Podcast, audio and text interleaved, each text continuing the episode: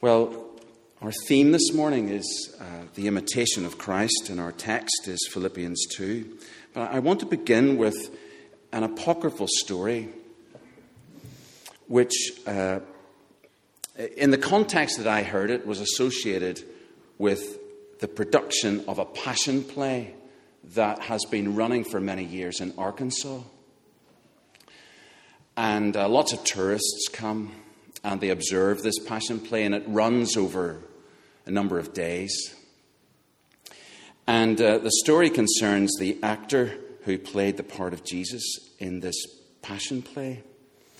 And as he carries the cross up the hill, one of the tourists that has come to observe this passion play gives the leading actor a very rough time and heckles him and shouts all sorts of insults at him and ridicules his acting ability. And finally, the actor, he, he, he took all that he could take. He threw down the cross, walked over to the tourist, and punched him. Returned to his cross, picked it up, recovered his role, and carried on. And the director of the play, after that day's performance, went to the chap and said, Look, uh, you know, this, this is absolutely unacceptable. I, I, I know this, this, this heckler was giving you a very rough time, and he was very disruptive, but I cannot condone what you did. And besides, you're playing the part of Jesus, and Jesus did not retaliate, so don't do anything like that ever again. So the man promised that he wouldn't. Next day, he was back in role again, had the cross, was walking up, and there was this heckler again, same guy, same stuff, same insults, and the same thing happened. The chap couldn't control his temper. He, he, he threw the cross down and he went to the guy, and th- there was trouble again, and he punched him. Went back to his cross, finished the part, and at the end of the play, the director came to him and said, That's it. You're fired. I cannot have you in this production behaving in that way. And the actor pleaded with him and said, Look, th- this part means everything to me. I will, I will hold it together no matter what. Please give me one more chance. I really need this job. So the director agreed, gave him a second, gave him a third chance. Went back the next day, took the cross, walking up the road. He saw the guy, the heckler was back, same old stuff, same old insults. He he kept a grip on the cross. But the whole thing got the better of him. But he kept holding the cross and he went straight up to the heckler and he looked at him straight in the eye and he said, I'll see you after the resurrection.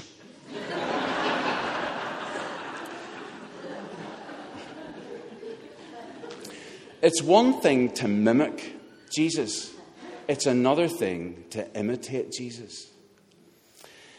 And it's the imitation of Christ that Paul is concerned about in this letter. And in all his letters, actually, Paul, he doesn't use the words you find in the Gospels, disciple and discipleship. Instead, he, he simply says, follow Jesus' example, pattern your life after his life, imitate the model of life exemplified by Jesus. Cut the cloth of your life according to the pattern of authentic living that you see given by Jesus Christ.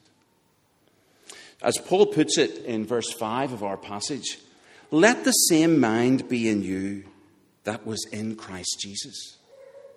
And this is the point of, of chapter 2, uh, particularly 6 to 11. The, the whole letter is built around this beautiful hymn or poem because it encapsulates the authentic pattern of Jesus' life. These verses have been described as a radically missional text. And so we're going to explore something of that radical nature uh, under three headings. The first is imitate Jesus by keeping his story at the center of our lives. It's worth, I think, just remembering, stepping back, uh, and remembering the way in which this story of Jesus impacted the, impacted the people of Philippi to begin with. You don't have to turn to it, but the story is given in Acts 16. You get a background there to the beginnings of the church. Paul, Timothy, and Titus, uh, sorry, Paul, Timothy, and Silas, they respond to a vision that Paul, Paul receives. He sees a man of Macedonia who pleads for Paul to come and share the gospel. And so uh, they go and they end up in this place in Philippi. And it, it's quite, uh, well, it's quite amusing because it's, it's a vision of a man in Macedonia. But when Paul gets to Philippi, the whole thing is, is run by women. Or, or it's, the first convert is a woman called Lydia. And she has these other women who are praying by the river, even before Paul gets to Philippi. So, women play a significant role in this church, including its leadership. And Acts, it goes on to tell us about the people that were part of that church. There was a jailer, there was a slave woman, as well as Lydia, the businesswoman. Quite a diverse group of people whose lives have been changed because they've encountered the living Jesus. And so, Paul's aim now in this letter is to encourage the Philippians to keep on making this story their story, to let it shape their community and transform their relationships. Verse 5 again in your relationships with one another, have the same mindset as Jesus Christ. And that means paying attention to the whole of Jesus' life there's a temptation in Christian circles to jump from the cradle to the cross and to miss out or play down, not pay enough attention to the content and shape of Jesus' life and ministry. All that's entailed in verse 7 in our passage that Jesus took the very nature of a servant, a slave, during his earthly ministry coming to serve, not to be served. Mark 10 45. Washing the feet of disciples and telling them, I have set you an example that you should do as I have done for you, in John 13. Or as John puts it in 1 John 2, verse 6, if anyone is in Christ, they must live as Jesus lived. That's a radical text, isn't it? If we say we are in Christ, we must live as Jesus lived. So, if we don't pay attention to the breadth of Jesus' life, we'll end up with a very abstract Jesus. And our everyday life, and our service, and our worship, and our leadership in the church will become imbalanced and deficient. So, as communities of Jesus, we are called to embody the story of Jesus in all its fullness.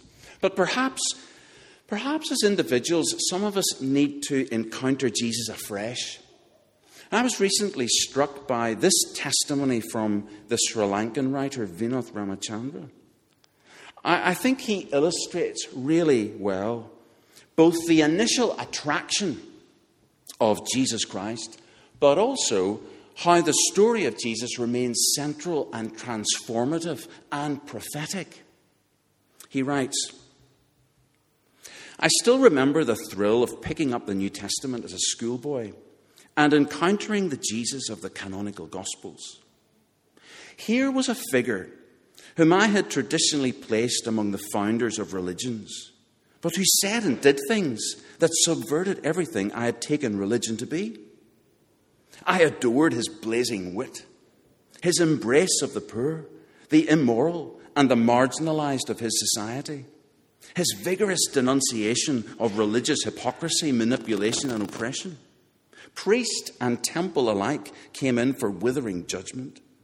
The images he used to speak of God, a yearning father, a widow searching for a lost coin, a farmer nurturing his vineyard, a king throwing a banquet for the starving and the homeless. These struck deep chords in my heart. And what he called people to was not a new religion or a religious way of being, but a whole new way of life in union with himself that had to do with grace, truth, and justice. So it was as a 17 year old that I surrendered my life to this Jesus. So began a lifelong struggle against evil, not least in my own heart, And I soon discovered that the secular prophets whom I had admired for their ruthless honesty may have been closer to God than most religious folk, including Christians I knew.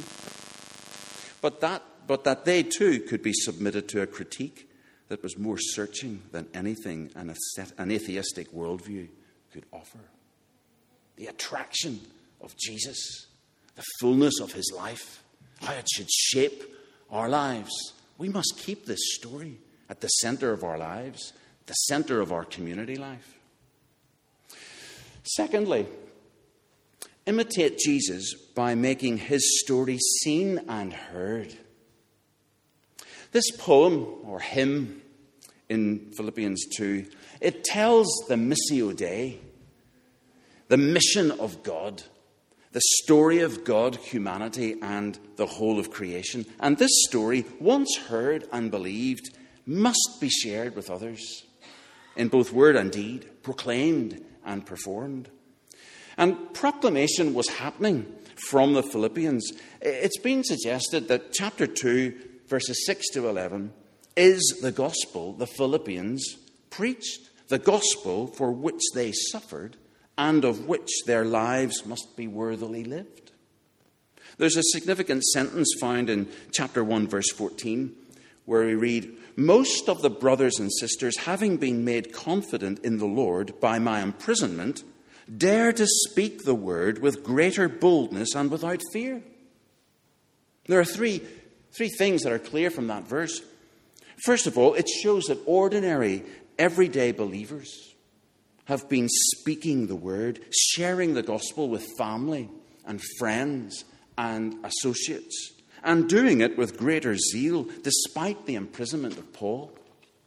Secondly, evangelization, therefore, is not just for apostles, it's not just for clergy, it's not just for professional missionaries. It's a normal activity for all people, all churches.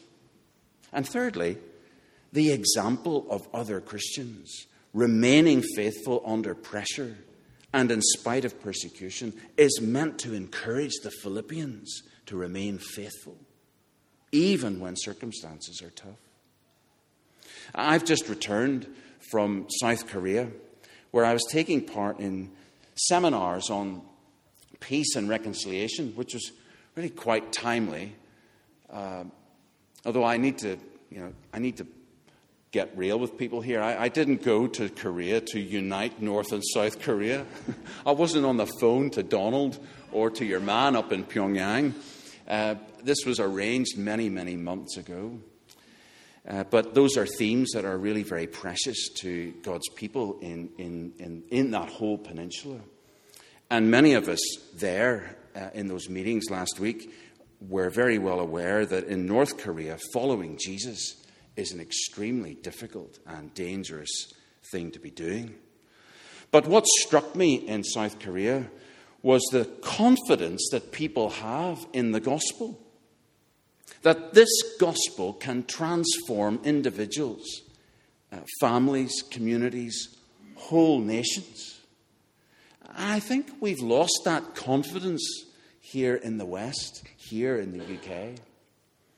But where, where do you begin in a society that's skeptical and cynical about the truth claims and the role of Christianity in society? Well, there's no better place to start than the life of Jesus.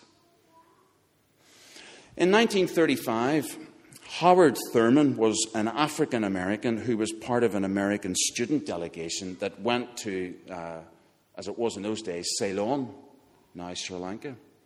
Thurman was grilled by a Hindu scholar whose questions I summarize. More than 300 years ago, your forefathers were taken from the western coast of Africa as slaves. The people who dealt in the slave trade were Christians. The men who bought the slaves were Christians. Christian ministers, quoting the Christian apostle Paul, gave the sanction of religion to the system of slavery. You've lived in a Christian nation in which you're segregated, lynched, and burned. Even in the church, I understand, there is segregation. I am a Hindu. I do not understand. Here you are in my country, standing deep within the Christian faith and tradition. I do not wish to seem rude to you, but, sir, I think you're a traitor to all the darker peoples of the earth. I am wondering what you, an intelligent man, can say in defense of your position. Strong words. Well, Howard Thurman took five hours to deliver his answer. He started and finished with the example of Jesus Christ. I summarize Jesus was a Jew whose Jewishness Christian interpreters forget only to their loss. He was also a poor Jew who, by his poverty, was thus linked to the great mass of men on the earth. Jesus was not just a poor Jew, he was also a member of, my, of a minority group in the midst of a larger, dominant, and controlling group, the imperialistic Romans. The historian Mark Noll writes that Thurman went on to say the basic fact is that Christianity is that Christianity, as it was born in the mind of this Jewish teacher and thinker, appears as a technique of survival for the oppressed. That it became, through the intervening years, a religion of the powerful and the dominant, used sometimes as an instrument of oppression, must not tempt us into believing that it was thus in the mind and life of Jesus. In him was life, and the life was the light of men. Thurman was making the point that evil done in the name of Christ was not a basic weakness in the religion itself, but a betrayal of the genius of that religion. Philippians 2 5 to 11 urges us to, to, to uh, urges us to focus on making the story of Jesus seen and heard from our lives and communities. And it urges us to start with the life of Jesus recorded in the Gospels where we find one who used his divine power and wisdom to dignify the status of women, to exalt the position of children to a much higher status than they normally enjoyed in the society of his day, to treat Samaritans, who were ancient antagonists of the Jews, as persons worthy of respect. To personally deal with the sick and even touch the ones who suffered from the most loathsome diseases and to honor the humble people of his society above the high and mighty. In other words, if records of the life of Jesus Christ are to mean anything in the definition of Christianity, that definition begins with remarkable solicitude for the weak, the despised, the oppressed, the other have the same mind as Christ Jesus. It's a powerful story, it's a powerful life. It's to be proclaimed from people who embody that message. Finally, imitate Jesus by boldly living his story in Caesar's colony. The poem, the, the hymn, reaches a climax with the proclamation that Jesus Christ is Lord in heaven and on earth and under the earth. And we need to remember that Paul wrote this letter from a prison. And the Christians to whom he was writing lived in Philippi, which was a Roman colony, the, the inhabitants of which were counted as citizens of Rome. So, this message would have had countercultural, religious, and political implications because if Jesus is Lord, Caesar is not. Living under the lordship of Jesus has always been a radical and subversive way to live. But it should never be a triumphalist way to live. Boldness should never be confused with arrogance. If we go to the next slide, I'm very fond of Abraham Kuyper. He was a Dutch Calvinist, politician, writer, thinker, remarkable man. And this is probably his best known quotation, the best known quotation from Kuyper. There is not a square inch in the whole domain of our human existence over which Christ, who is sovereign over all, does not cry, Mine. What a great quotation. One historian said that Kuyper's words give us a dramatic picture of Christ transfigured in glory, hand outstretched, finger extended in commanding power, standing over halls of Congress, the White House, the United Nations, the state legislature, the local school board, the tax assessor's office, and the weary citizen sitting at home reading the front page of the local newspaper and declaring with full yet winsome authority, This too is mine. Kuyper's words are indeed full of confidence and truth. But we need to be careful because, true as they are, they're not the full picture. And that full picture is provided with the whole of the Christ hymn in verses 6 to 11. One of Kuyper's commentators on his works puts it like this The Jesus who points us to all that territory that he claims as his own is a Saviour whose footprints are spattered blood. And the hand that points is marked with a wound. To follow this Jesus is to remember the road to Calvary that the Lord Jesus took to win his place of command. We have no business shouting, Jesus is mine, with any kind of arrogance. That sort of tendency can easily blind us to the need to go out and suffer in those many broken regions of creation where the homeless set up their crude sleeping shelters, where people grieve, and where the abused and the abandoned cry out in despair. Jesus calls us to join him there for those square inches and those who inhabit them belong to him too. The expansion of the church over the first 300 centuries of its existence has puzzled historians and theologians because there's no evidence of any kind of missionary strategy. People who work in the mission world or people who work in the leadership of churches like the Church of England spend a lot of time thinking about strategy. How are we going to win these people back? How are we going to plan our evangelism over the next 10 years? And people get paid to come up with big strategies. But actually, when you look at the first 300 years, there wasn't any strategy. Well, it didn't seem to be anyway. One writer, Alan Kreider, historian, he talks about the improbable rise of Christianity in the Roman Empire. And he says it was due to the attractive power of communities of disciples whose individual and corporate lives embodied the values taught by Jesus and demonstrated by his life and death. Despite persecution in those early years, the church grew because, he says, the faith of these fishers and hunters was attractive to people who had become dissatisfied with the old cultural and religious habits, and they were drawn by lives which appeared to be beautiful and grace filled. Hmm. There's a strategy. Justin Martyr said Christian testimony depended upon the integrity of believers' lifestyle.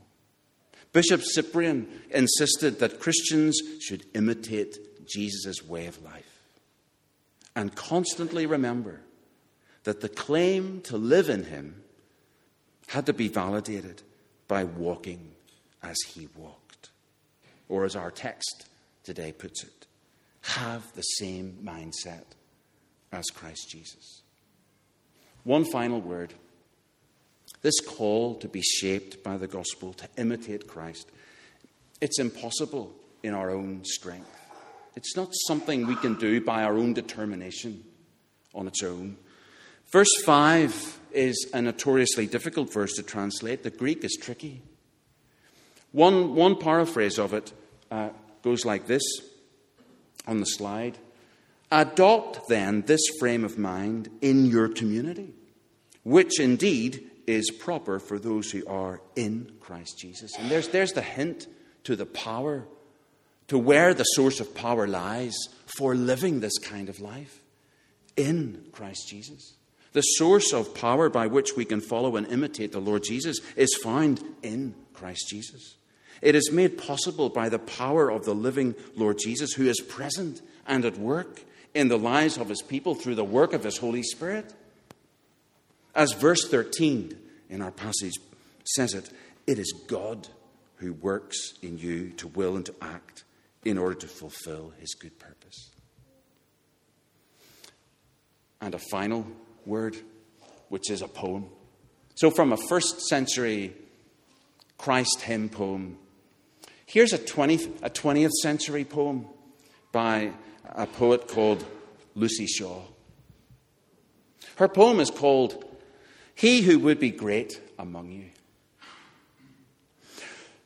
You whose birth broke all the social and biological rules, son of the poor who accepted the worship due a king, child protege debating with the temple PhDs, you were the kind who used a new math to multiply bread, fish, faith. You practiced a radical sociology, rehabilitated conmen and call girls. You valued women and other minority groups.